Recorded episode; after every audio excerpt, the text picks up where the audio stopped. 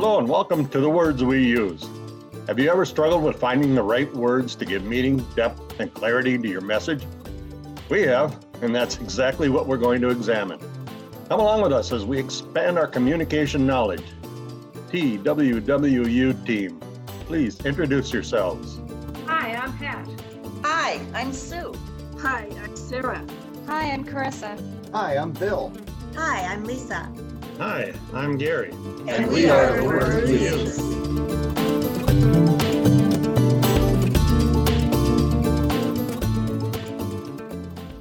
My name's Carissa. I will be speaking about positive and negative language. Usually, with positive negative language, a lot of people have a tendency of thinking, oh, well, if you're more positive of stating that I will do this and I will accomplish things and I'm a good person and that is a type of positive language, but I'm what I'm really talking is about is how we communicate with each other. How more positive words are easier to understand and usually are more straightforward. Positive language has the potential of telling the recipient what can be done instead of what can't be done. That usually provides a little more clarity of, oh, I'm more willing to work with you if I know what I can do instead of what I can't do. Since a lot of times there are people out there that don't like to be told what they can and more what they can't do. With that, um, has anyone kind of had that situation where someone has told you you can't do this and then it's like, well, well, that means I have to do this? Yeah, I, I tend to, I notice that I have that tendency to say, oh, yes, I can. Mhm. I'll find a way. With positive phrases and languages, it's a suggestion of alternative choices available to the recipient. It's the idea of saying, no, you can't do this, but in a more positive way of, well, I understand this is what you would like to do. Instead, we could, these are the options that we have. Instead of saying, you, well, you can't have that, and that's that. You can suggest these are the things that we have. What would you like?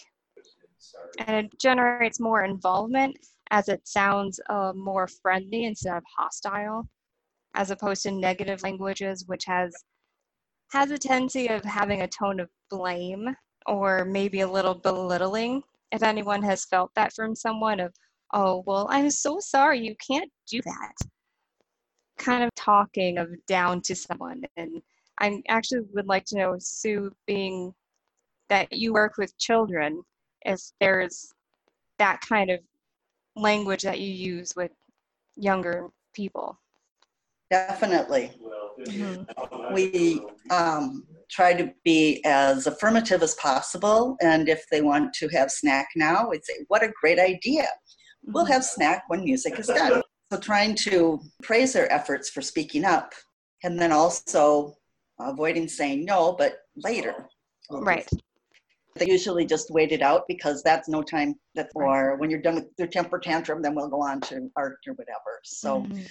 but once they're done with that, trying by being positive, using the positive rather than negative. Now, not why do you always ask so many questions, but you are one curious child. Let me see, how can we answer Right. that?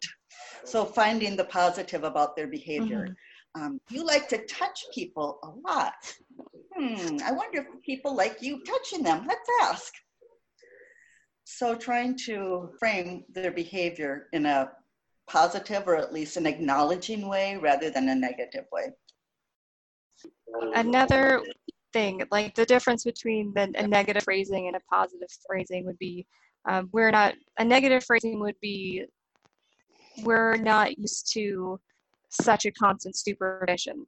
And a positive one would be we are we are used to working on our own.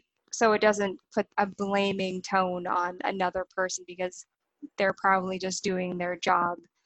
And it's like, oh, it's not you, but we're just not used to this. And to kind of accept that it's a change that you're uncomfortable with instead. Another thing would be multiple negatives. This is not to say that the proposal is not without merit. It's like, what? What are you saying to me? So, do you like it or do you not like it? who knows? I don't know. And instead, you could probably say the proposal lacks merit. Straightforward, that's it. So you know what they're saying. For me personally, when there are multiple negatives in a sentence, it gives me a sense of not trusting the other person. And I'm wondering if anyone else has had that experience, or maybe they're trying to kind of like sneak something in, like they really want something else, and they're just trying to like, oh, like maybe, maybe not, who knows? Kind of a wishy-washy type of speaking. I'm not sure if I lack trust, but when they're not clear, I get confused, so I'm not actually sure what they're saying. I think that's the bigger issue. If they do it all the time, maybe I wouldn't trust them, but if it's just one example or whatever, I would ask to clarify. What do you mean? Yep, and that could be pretty frustrating. When somebody's that deliberate when they make a statement like that, it's almost like they're leaving themselves an out so that if you get upset, they can turn around and say, Oh no, you misunderstood me. I've had managers do that to me. Otherwise, they're just trying to sound important, make you look dumb if you can't understand what I'm saying. Do you have a, the feeling that maybe they're testing the waters to see maybe how, how far they could push you a little bit? Yeah, I got that sense at times, not always. Other times I thought it was a deliberate thing, trying to confuse me so that pretty much no matter what I did, I was wrong. But that's just the cynical me. I have heard people talk like that, especially politicians and salesmen. Hate to single them out, but they earned it. Yep, that's true. I remember meeting, I forget what he was running for. It was a politician. I spoke to him for 20 minutes. I got so frustrated because by the end of it, all I knew was that he had a couple of daughters and lived in Edina. I didn't know anything about what his views were. I didn't know if he was Democrat or Republican. Basically, he was so careful. It was like listening to fog. My thought was, well, if you can't stand up for what you believe, there's no way I'm going to vote for you.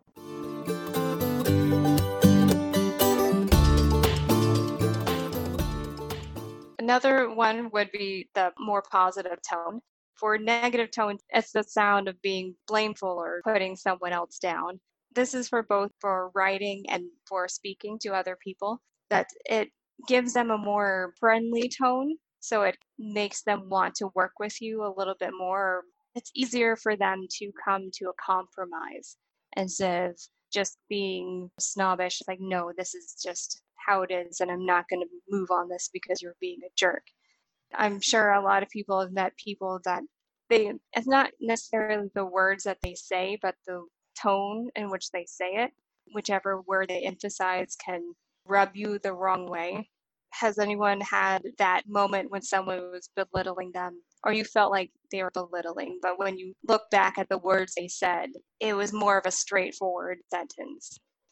definitely how you use your voice Mm-hmm. and your attitude when you're using those words can definitely make make for mixed messages or not understanding or taking it the wrong way and that's where it's really good to remember to say hmm is this how you meant for me to understand this or what was the information but it, it's good to think about the words before you even react because you want to make sure that you're not turning that into a, your reaction into a negative situation either. There are times when your emotions kind of cloud your judgment. You just have to take that step back. It's like, oh, well, what did they actually say? Instead of what do they mean? Because they could have had a bad day or they're just a loud person and that's just how they are.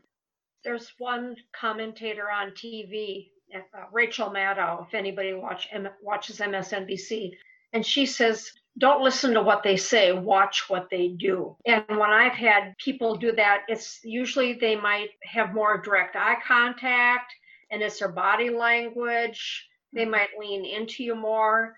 So it's a little more confrontational. Or there's their body stance. If they have their hand on their hip, their body language says it all too. Whereas if it's friendly, it's more of a reaching out gesture, maybe more hands.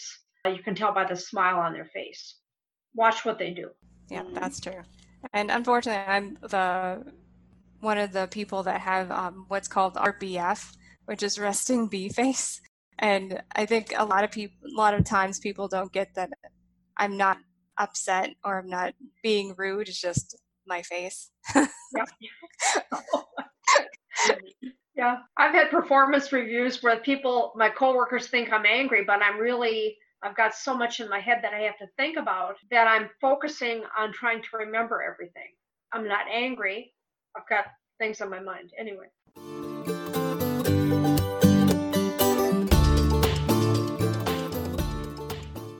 I think the last thing for the difference between positive and negative language is the conciseness.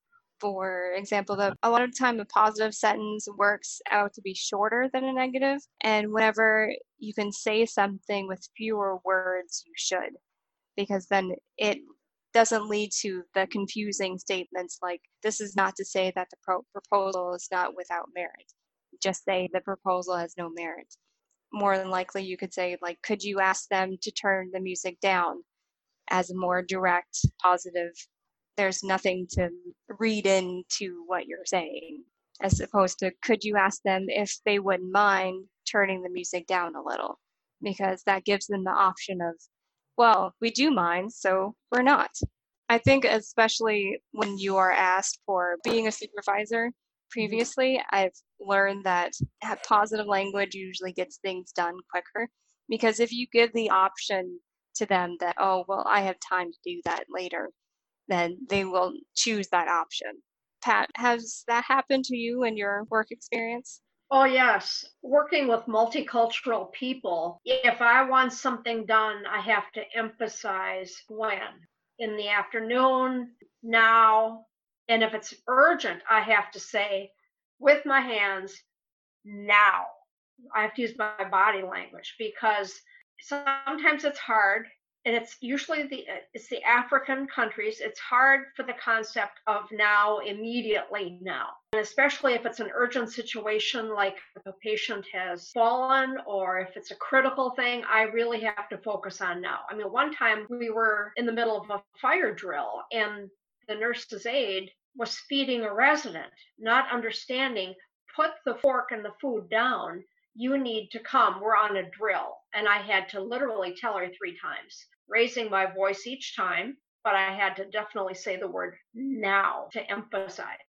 So I find when I'm speaking to my workers, I have to choose my words carefully, use fewer words, like you said, don't get too talkative, and explain it directly to something they can understand. And not that they're not intelligent, that's not it. It's the words, because sometimes they have a hard time translating what I'm saying because they're speaking French or um, their own own languages. So they're trying to decipher it in their head. So that's that's the issue. I would say that's very true of young children too. Mm-hmm. They are learning the English language. When you ask them, would you mind turning down the music? Instead of you need to turn down the music if they're playing with the ball inside the house, please play with the ball outside. Yeah. So just using positive and gestures also are very helpful for children who are learning language too, because we're, they're such visual people, as we all are. Well, most of us.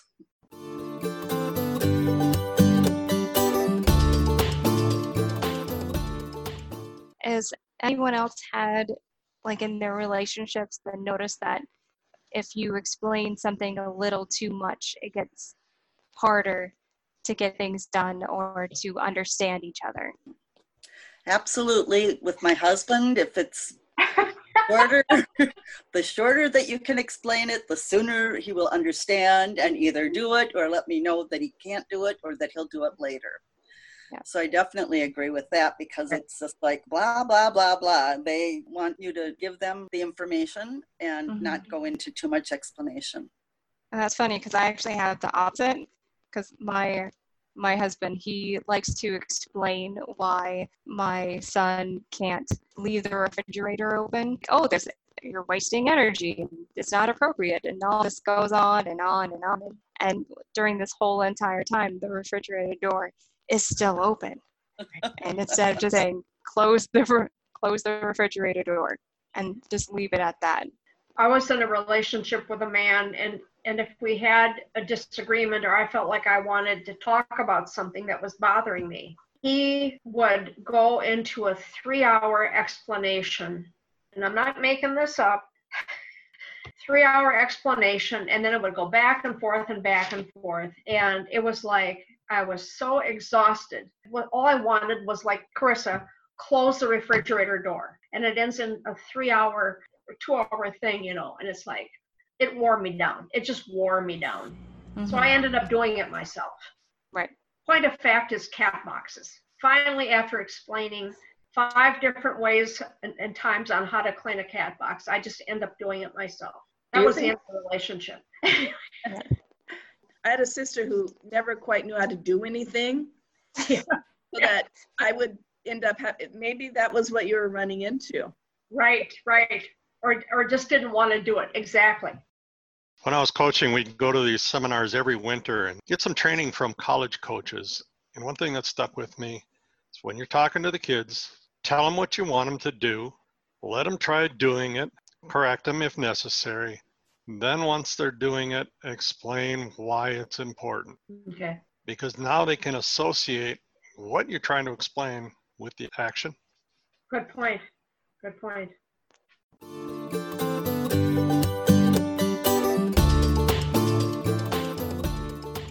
I don't think the word no is a bad word. I think mm. if you just say no without explanation, I think that's when you kind of get into trouble a little bit. Yeah. And without knowing why you can't do something is for me personally is very frustrating because if I really want to do something and I'm asking for help, it's oh no, you can't do that. It's like and then leave it at that. It's like, well, why can't I? Do I have to figure this out on my own or do you have tips? How can I improve? So that's when I think no gets you into a little trouble if it's just no and then that's it you can't say no anymore. You have to say, well, I'll have to think about it. You got to give a roundabout way of turning people down and you're actually leading them on. Yeah. And then they say, well, what conclusion did you come to? You know, I'm going to have to get back to you on that. Sorry, I forgot. It's kind of a waste and, of time when you can't say no. Yes, it is. Yeah. yeah. So, what are some positive ways, or what what is a way to say no that you're comfortable with? Maybe just no. what you said. I'm not comfortable with that, so I'm going to decline. Or if I mean, if you're uncomfortable about it, or it goes against your ethics, mm-hmm. then I would just say I, I'm not comfortable with that, whatever the reason, and I can't do that.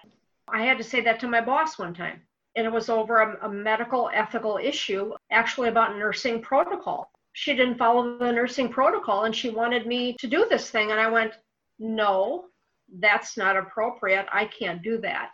Mm-hmm. I need to follow the protocol. Carissa, when you were in military, how many times did you say no to your superiors? uh, I use the word no not very often, but I there were times where I would say that I am unable to do that for you at this time. So it's a different way of saying no without saying no to be more respectful. And I know with little kids, depending on their situation, if they're having a tantrum, you can't really follow up with, with why you can't do something because they're having a tantrum. So you just have to wait and mm-hmm. hopefully they'll listen at the end of it when they calm down. I can't for the life of me remember any of my coaches when I was younger growing up saying, please, Gary, do it like this. they were pretty much direct about what they wanted me to do. Mm-hmm. And if I couldn't do it, they'd find somebody else who could. Right. Is that a male male type thing, or like a sports thing, or where males talk more directly, but male to female has to be more indirect? It could be. It could be. I had to be very careful how I talked to the girls that I coached. I couldn't have talked to them yeah, the way yeah. I was coached. In League of Their Own, Tom Hanks yells at one of his players. There's no crying in baseball. Right. Well, there's plenty of crying in fast pitch softball for girls. You had to be careful how you instructed them. Mm-hmm. Can't make them feel like they did anything wrong. Just you had to put it in such a way that there was a better way to do it. What you did was good, but now try it like this. I carried that over to the workplace because I work with a lot of women who didn't like being told what to do by men, even if it was a request, a polite request. It, it was taken as a direct order. I had to be very careful. And I wasn't even a manager. This is just a coworker.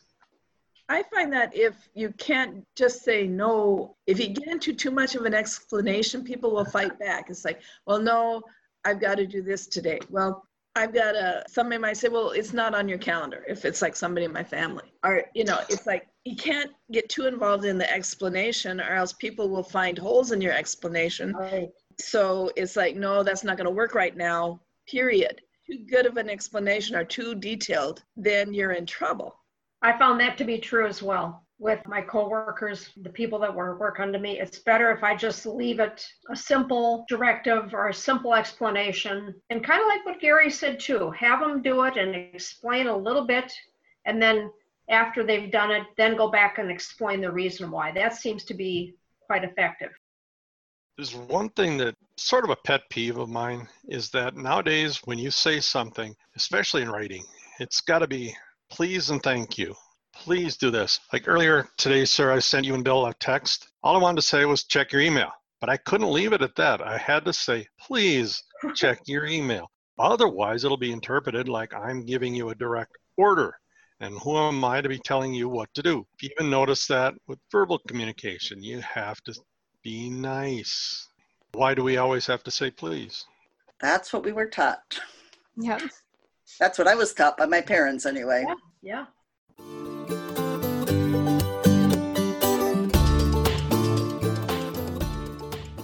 From my experience in the military, everyone, male and female, were spoken to essentially the same way. And it also depended upon the individual because there was a lot of crying in basic training. And was mainly you're away from your family and your friends, and you're getting yelled at pretty much every day for something. If you're doing a good job, you get yelled at. If you're doing a bad job, you're getting yelled at. And it's just very emotional. An order than explanation, like Gary said. It's kind of the way that I grew up hearing and speaking to, because I my family was in the army and we moved around. When I officially got out of the military, it wasn't easy speaking to people that were just straight civilians from birth to to adulthood because uh-huh. I would ask directly, explain this is what I need, this is when I need it. And they would take it as like, oh, well, you're not a friendly person. Well, I'm a friendly person, but I need to get things done. Let's work together. I don't know if anyone else has that issue or if you've had met another other military person that's spoken that way or just a person in general. I personally like when people are more direct. Mm-hmm. If people are kind of doing it in a roundabout way, I feel manipulated. Mm-hmm. But if they just tell me this is what I want, this is what I need, then I have a clear picture. And there's a way to tell people that with in a friendly right using whether you right say sure. Yeah or whether you say hi how's it going today well this is mm-hmm. what i need now this is why i need it i'm hoping you can do that and i don't even know if that's appropriate to say at the end of it i'm hoping you can do that mm-hmm. that's true or you could say like do you think you have time in your schedule to do that today or tomorrow. I need to know so I can work on something else mm-hmm. if need be. And I know in the beginning of um, my relationship with my husband, that was a very weird thing that we had to get past because he had a tendency of asking, he's like, is that really what you want? And I was very confused because it's like, of course it's what I want. That's what I asked for. So why wouldn't that be what I wanted? And I don't know if anyone else had that in other relationships, thinking that there's something between the lines of what they're saying and maybe that's what it kind of feels like they're wanting something else or being manipulative oh yes that has happened to me with craig and we've talked about it and it certainly has made a difference i don't question i know sometimes he teases and so i don't know whether to believe him or not but i pretty much just say i'm going to believe you and if you want to tease that's fine but I'm not going to try to figure out when when you're teasing and when you're not. I'm just assuming you're not. I had a manager who was maybe just the opposite of what you're talking about. I was in a mm-hmm. meeting one time with him. I was his group leader. And somebody at the meeting asked me if I could do something because I was a programmer, did applications and software called Lotus Notes. I thought about it for a second or two, and then I started explaining the problems that I might have. And my boss, Walt, interrupted and said, Yes, we can do that. And I opened my eyes, I looked at him, and okay. Then afterward, I asked him why he did that. He said, We can take care of it. Don't worry about it. Well, I tried and it, it just wasn't going to work. Not the way they wanted it done. And he said, Yeah, that's all right. he didn't care whether we could actually do it, he was just going to be agreeable. Did he last long in the company or? Sure, he did. He was a plant manager out in Rapid City before he came out to Minneapolis here. And he retired from Mhm. Seagate. He died a few years after retiring, but he was an older guy and he'd worked his whole life. Wow. That's um that's kind of the overview of positive and negative language.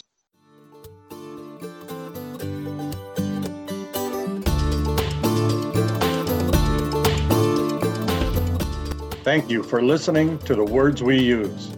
Own your voice and make your words matter. If you like what you heard, please subscribe and review.